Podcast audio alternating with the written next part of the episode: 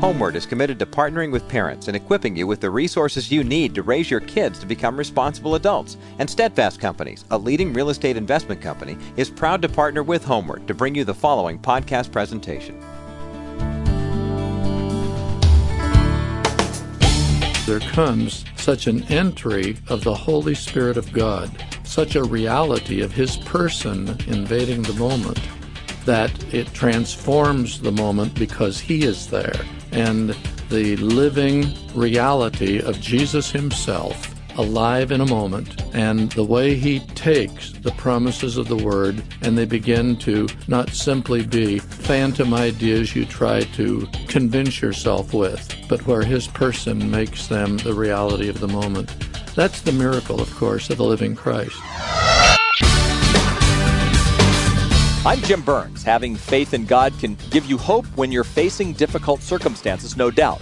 But sometimes, even strong Christians can come up against some situations that really make it seem completely hopeless. Well, Dr. Jack Hayford is one of the most dynamic Bible teachers and preachers in America, and he's been that way for years. But a few years ago, even Jack experienced a season when it seemed like hope was in short supply. During the next half hour, I'll continue my very special conversation with Dr. Jack Hayford. Discover why even a day like Good Friday can remind us where to look in finding hope when you need it most. So stay with us. It's going to be a great program today on HomeWord.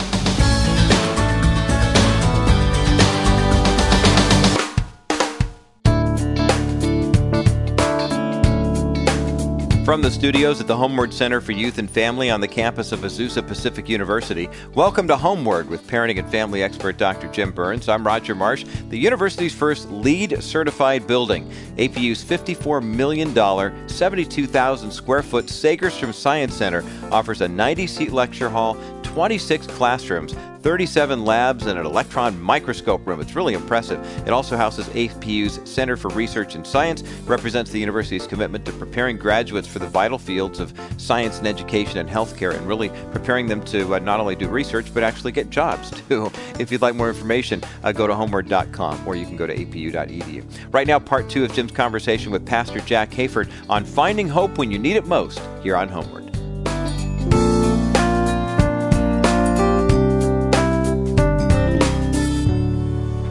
Welcome to HomeWord. I'm Jim Burns, a continuing conversation today with Jack Hayford, Finding Hope When You Need It Most. He's written a great book called Hope for a Hopeless Day. And, you know, all of us have those days, and uh, we're going to talk about that in just a moment. He's the chancellor of King's College and Seminary in Van Nuys, California, served as the senior pastor of Church on the Way in Van Nuys. I have told many people that uh, Jack Hayford is one of those mentors from afar and many times, in fact, I was telling Jack just recently that I listened to some incredible tapes of his last uh, two weeks ago and uh, how profound uh, of an influence and impact he has had on my life as well as so many others who I know. Jack and his wife Anna have been married for over 50 years and uh, they have some wonderful children and grandchildren. And now you have great grandchildren, Jack, do you? We now have two with yeah. three that will be born over the next six months. Okay, three more. Well, they're just they just keep on. And uh, Anna and I, I always want to say when the, uh, we've been married, in fact, now 53 years. And Anna and I got married when we were 20. Yeah. And I usually hasten to say that, having been married fairly young, so people don't figure I'm yeah. broaching the century mark. well, as I hear you speak and continue to hear you speak and continue to do ministry, I just say to, to myself, when I am even close to Jack Hayford's age, I hope that I can have even, you know, a tenth of the uh, the impact and the energy that you have. So I just appreciate our conversation. Now, interesting enough, you bring this up about Anna. You and your wife Anna discovered the value of, in many ways, crying out for help to others through a trial of cancer, because Anna was diagnosed with cancer in her colon, and you decided to actually share it with your very large church body. Hmm. You know, uh, Jim, Anna, and I were talking about that just the other day because of a, a, a deep physical trial one of our longtime friends has been going through. And uh, it's been 19 years right now since uh, Anna had that surgery, and she's been cancer free since then. And I say that to encourage the hearts of any who may be enduring a present trial in that regard. You know, there's there's a kind of a uh, inclination oftentimes of those of us in spiritual leadership to not in a pretentious mm-hmm. way right. of saying we want people to think that we don't have trials or real difficulties and so we won't tell the congregation but uh, more from the side of saying you know uh, we're supposed to be an encouragement uh, to them. So why should we tell them our problems? And I, I was uh, very much, I can't say truly tempted of that, but those thoughts went through our mind when Anna's condition sure. displayed itself. And I, I will never forget the Saturday when the phone call came from the uh, doctor that morning, and about 10 o'clock in the morning, and it was just uh, the diagnosis was clear. There was actual cancer. There was uh, very real uncertainty as to the possibility of it having uh, eaten through the colon and begun to invade her body. As we we left uh, not long after that and took a long, long drive. It's it's a tender memory uh, because all of a sudden you wonder, and uh, it's deeply moving to of how long you're going to have with this person means so much to you. And we t- talked through so many different fe- features of this, including it being Saturday. What should we do with the congregation the next day? And made the choice to bring it to the congregation. I told uh, uh, the elders of the body that we were going to do that a little later on that day. They stood with us. Well, the congregation's response was you could predict it. They were so right overwhelmed with a sense of concern and love and a show of compassion, but more than anything, the commitment to rise in humility before God's throne, but with a boldness that we can approach the throne of grace with and cry out for great grace and deliverance. When you are the recipient of a miracle of divine grace, sometimes there's a natural hesitation to not a, reticence to testify to God's goodness, but to celebrate it to the point that people who have not had similar responses in trials would think you were indifferent toward uh, their uh, circumstance. But God, in great mercy, uh, brought us through that, and the congregation's bearing with us was just like being encompassed not only with uh, arms that were lifting you up from a thousand directions. We, we were borne along on on an embrace of the love of God manifest through the congregation's life uh, through those immediate weeks, and uh, I, I will always thank God that we've forthrightly dealt with it rather than saying we we're, we're going to be away for a few weeks and take a sabbatical and uh, would have received it, of course, asked for confidentiality with a few people, and then gone and uh, just discovered what the unfolding right. was. We need one another. We need to be real with each other, and we need to trust Jesus to invade our circumstances when we cry out to Him, and to love one another irrespective of outcome. No, it's it's a great illustration, Jack, because I think sometimes people in the church will say, "Well, I don't want to bother them. I don't want to tell them my story." Yet, in really, in reality, the, you know the Church of God is a is a church that is a community of people who are going to come alongside, and sometimes we need others to lift our hands up. Even you know the Jack Hayfords and the Anna Hayfords need others to come and you know, lift their hands up uh, when they're tired or when they're oh, sick. We're all just we're all just kids. Yep. We're all just kids. We need now, to lift each other up. You're exactly right. You have a phrase in your book, Hope for a Hopeless Day, that where you say, Has a personal tragedy caused you to lose hope? And then you said, Praise is the pathway that will restore it. And I understand that academically and intellectually, but I think sometimes when somebody's going through a personal tragedy, the most difficult thing to do is to use the form of praise as kind of the pathway to, to begin to restore a hope in their life. And I want you to talk about that in really incredible section mm-hmm. of your mm-hmm. book. Well, I think that uh, the, the the concept of a rote exercise of praise as though God were going to uh, commend you for pretending everything was wonderful and that's why you're praising is exactly what I don't mean by that, and I don't think the Lord means it either. When the Bible says, In everything give thanks, for this is the will of God concerning you, it is not saying everything that happens to you is the will of God.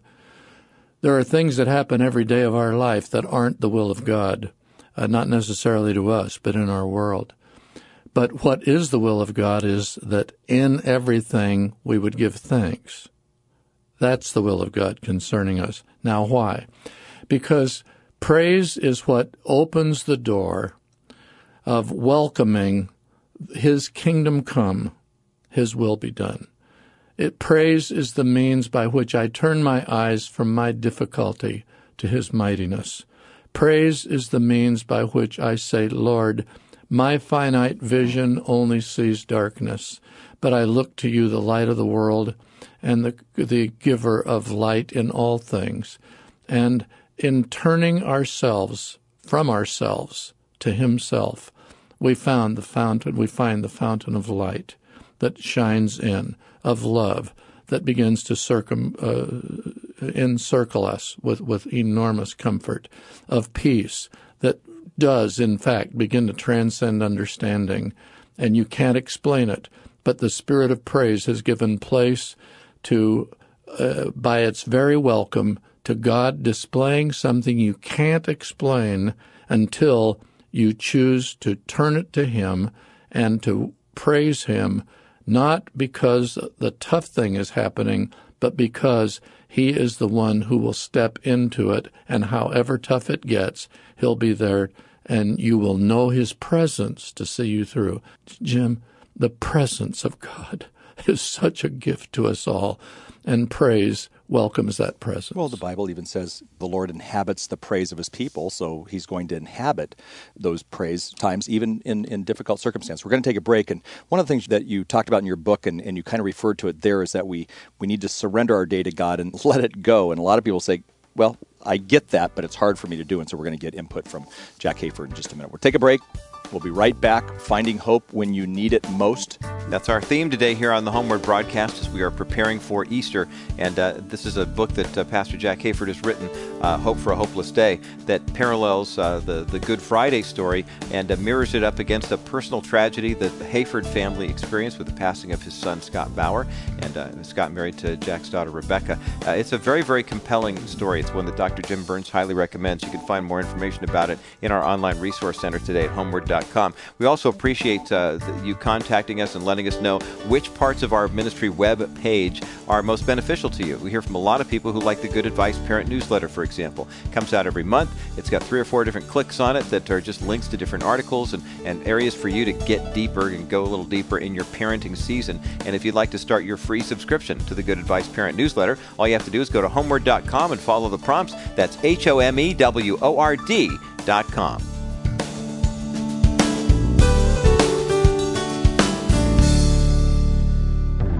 I'm Jim Burns with today's HomeWord Snapshot. Man, look at the smoke. Uh, Bill, your house. I know. I know it's gone. My dream oh, house is so, gone. So sorry, man. You guys okay? Yeah, we're okay. Oh, Kids are good. fine. I just can't believe it, you know? I can't believe what? Well, if God is such a loving God, why did He let this happen? Mm. Why did He let my dream house burn down? Well, if you believe nothing bad will ever happen to you because you're a Christian, well, I have some bad news for you. Bad things can happen to even the best of people. So when disaster strikes, you've got to have a support system in place. People who will be Jesus with skin on for you in your darkest hour. Sadly, I'm afraid that too many of us do not have that kind of network in place. Well, that's why I've created a tip sheet called Blueprint for Building a Family Support System. You can download a free copy directly from our website at homeword.com. I'm Jim Burns. Welcome back. I'm Jim Burns. I am smiling today. Jack Hayford with us, and just to hear his voice and hear his wisdom, all this wisdom is, is pretty incredible for me, I'll be honest with you. Finding hope when you need it most is what we're talking about today. You know, hopelessness is commonplace in our world today, but God has offered us hope from one of the darkest days in history. Jack has written a book called Hope for a Hopeless Day, and he actually centers it around the incredible day called Good Friday. But you know what? As so many preachers have said, it's Friday, but Sunday is a coming, and there is hope even in the midst of darkness. And If you're going through a tough time today, then you'll want to hear the last part of this conversation because we're going to really talk about how do we surrender that and how do we find hope in the midst of tough times. Jack was saying right before the break that, and even used a scripture in 1 Thessalonians 5.18 that says, give thanks in all circumstances. And I know it for a while, I, I, had trouble with that because I thought it was give thanks for all circumstances. But even in a negative circumstance, when my mother died, I couldn't say, God, thank you for this. But in that, she was now with God. She was now healed of her cancer because she was with the Lord. In many ways, her death brought our family back together in some pretty special ways. And so you can find ways to thank God even in and praise God in the midst of even tragedies.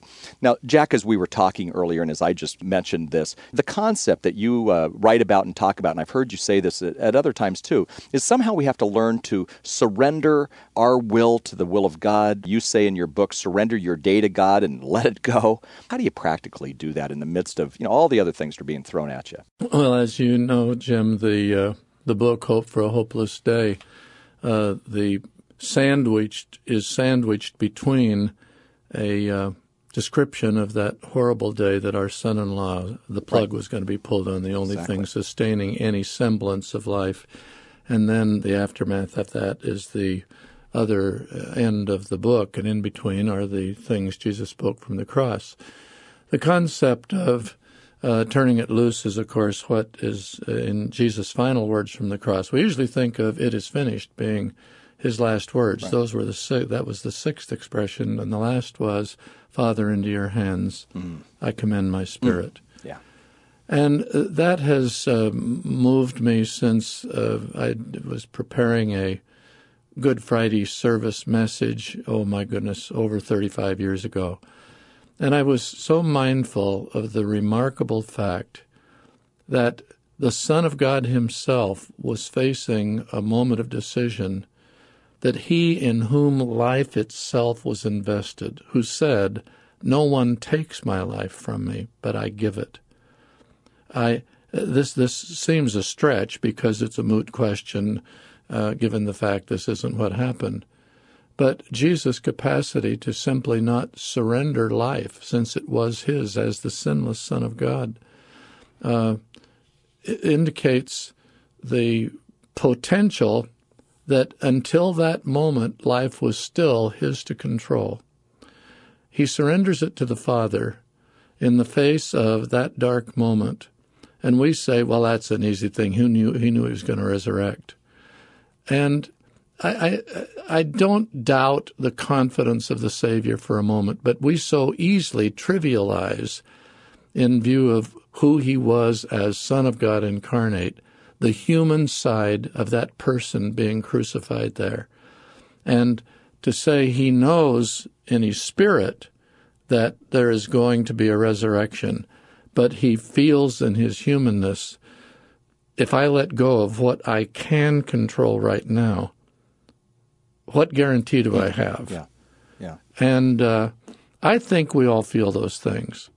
And I don't want to read more into Jesus' thoughts and emotions there than is legitimate, but I do know this that we are all inclined to feel if we completely surrender whatever it is. My, oh, my heart feels a, just such a longing for people who right now uh, are just tenaciously holding on to something that they call hope when what they need to do is even let hope go into his hands and say, Lord, I want to take you. Because our hope, as we sing in the hymn, is built on nothing less than him. And to say, Lord, I am not clinging to an outcome of my insistence. I am clinging to the certainty of your faithfulness. And when that surrender is made, then you have found the ultimate true hope. Yeah. And it comes to a place when we do surrender. I know you talk about, actually, early in your book, you talk about coming to a place where you actually felt an incredible peace, even in your son in law Scott's passing. There came a time after a restless night of sleep where you woke, you stood up, and you, you, you felt very much at peace with uh, the Lord's plan for your life. Yeah. Listen, I'll never forget that moment as long as I live. Uh, it was a miracle. It was, and I say that that when the surrender takes place, and this is in your hands, Lord. That's the first time in my life I was. Um, how old was I? Sixty-nine years old. Yes, sixty-nine years old. And for the, I, I'd experienced the peace of God, you know, ten thousand ways, I suppose. That's the first time in my life that I really grasped peace that passes understanding. I was flooded with a peace. I felt like I was standing on a granite block, one mile each direction, deep, wide, and high, and the, the in the most solid footing you could imagine. And Jim, for three months following that, we went through several things. I was asked to return and resume the senior pastor to the church right. during that aftermath for the of Scott's having served four years. The moving the congregation through. This his death took place the end of October. We were coming into the holidays. How do you lead a congregation of thousands of people into a sense of uh, enjoying the holidays and not seeming to be glib or pretentious about the realities of their pain because they loved that pastor mm. uh, sure. that had taken our place, dearly loved him. And God just took us through. And it came when there was that let go and made space for God to flood in. And I, I wish there was a formula that you could say it happens this way, but there's something of a literal, if you could tighten your fist and your forearm muscles as tight as possible, then require a full relaxation just at the physiological level. And somehow understanding that, say, Lord, I truly do let it go. I demand no specific outcome. I only call for you and I trust you. And it comes. And that's a lesson for so many of us today. Boy, it's really powerful too, especially this time of year. And that concludes Dr. Jim Burns' two part conversation with Pastor Jack Hayford here on the HomeWord broadcast. Finding hope when you need it most. We hope and pray that this has been an encouraging program time for you. There was also a first installment of this. We've got both part one and part two on one full length audio CD. Uh, you can contact us at homeword.com. You can write to us at Post Office Box 1600, San Juan Capistrano, California, zip code 92693, or call 800 397 9725. And uh, we'll thank you for a gift of any amount in support of our ministry by sending you that CD. Uh, good conversation today, Jim. A very hope filled conversation on a tough topic with Pastor Jack Hayford. What a privilege to have uh, somebody of his stature on our program. I feel very fortunate, but also, especially on this day. I mean, Good Friday, it's a day where so many times we feel hopeless, and the disciples and so many of the followers of Jesus on that first Good Friday felt hopeless. Jesus hung on a cross like a piece of meat. He died. They watched the clouds come in. They watched these things happen. And then only to know that on Friday it was a bad day, but on Sunday it was a most wonderful day. You know, on that day over 2,000 years ago, it, it did seem like all was lost. But again, hope returned on Easter Sunday. And that hope is, is still inspiring us today. It's amazing to think about what's going to happen between today, Good Friday, and Sunday. There will be millions and millions of people who will once again be reminded that they can make an incredible commitment to Jesus Christ and experience new life, and there is resurrection, and there is hope. And that's that's a most outstanding reason for us to be filled with hope because Jesus Christ died, but hey, he didn't stay in the grave; he rose. That's great news. Roger, sometimes I look at how cluttered our lives have become, and I wonder, you know, why are we just going so fast? You know, why don't we focus more on the cross than on just the busyness of our life? You know, so many of us are working so hard to have what you might call the perfect life, but I wonder if we really believe that all of this activity will make us happy.